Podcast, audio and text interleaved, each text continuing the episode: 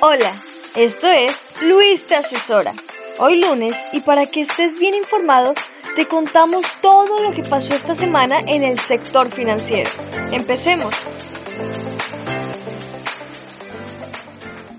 Hola a todos, como cada semana aquí en Luis Te Asesora estaremos platicando acerca de los principales indicadores de los mercados financieros. Evidentemente, esta semana la gran noticia, que era absolutamente esperada, es el incremento otra vez de medio punto porcentual por parte del Banco Central norteamericano. A pesar de que esta noticia era ampliamente esperada por todo el mundo, la realidad es que como siempre pasa, aún estando todos esperando esta este incremento, el día que lo anuncian, pues siempre tiene consecuencias, el mercado se pone un poco más volátil, hoy el Standard Poor's 500 este, baja 2.5%, que es una, es una cantidad significativa para, para un, un solo día, y sin, también sin sorpresas, el Banco de México incrementa también en medio punto su tasa de referencia.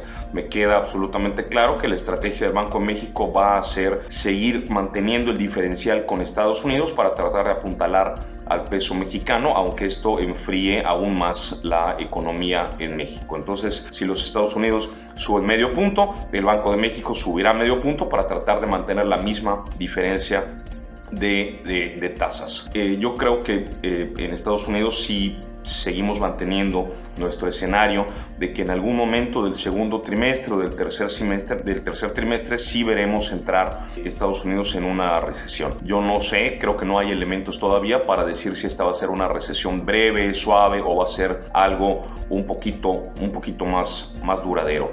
Sin embargo, las declaraciones del presidente de la Fed norteamericana han sido muy claras. ¿no? no solamente seguiremos viendo incrementos de tasa durante el 2023, sino que probablemente entraremos al 2024 con una tasa de a lo mejor el 5, 5.1% y que se mantendrá ahí hasta que haya señales muy claras de que eh, la inflación ha bajado a los niveles que ellos están buscando, que siempre andan alrededor de un de un 2% anualizado. En lo que se refiere a, a México, la, la, bolsa mexicana ¿no? también ha tenido un desempeño pobre, ¿no? ahorita anda en 49.340 puntos, lejos de sus máximos históricos y ciertamente pues, eh, lejos de, de, un rendimiento adecuado. ¿no? La realidad es que en los últimos 10 años no hemos visto rendimientos interesantes en la bolsa mexicana. Una vez más, yo me mantendría un poquitín alejado en lo que se refiere a otros mercados, me parece que hay algunos datos alentadores. En el caso de China,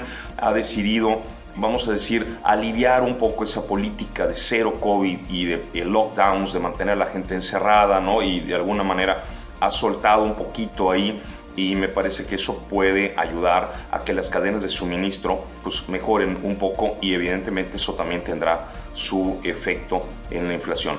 En lo que se refiere a Europa, seguimos viendo todavía una inflación elevada, sobre todo en el Reino Unido, ¿no? y, el, y el Banco Central tendrá tendrá que responder a ello.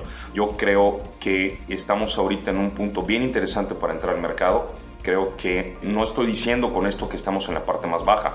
Estoy diciendo que hay puntos de entrada importantes para entrar a los mercados de renta variable y este es uno de ellos. Vamos a ver si efectivamente un principio del 2023 pues todavía un poco rocoso.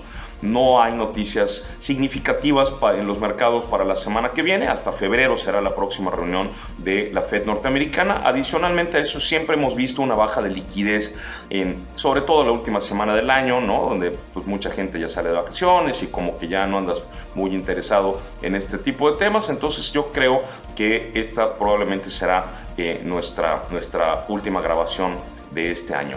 Nos veremos el 9 de enero del 2023. Le deseo a todos ustedes una feliz Navidad en compañía de sus seres queridos.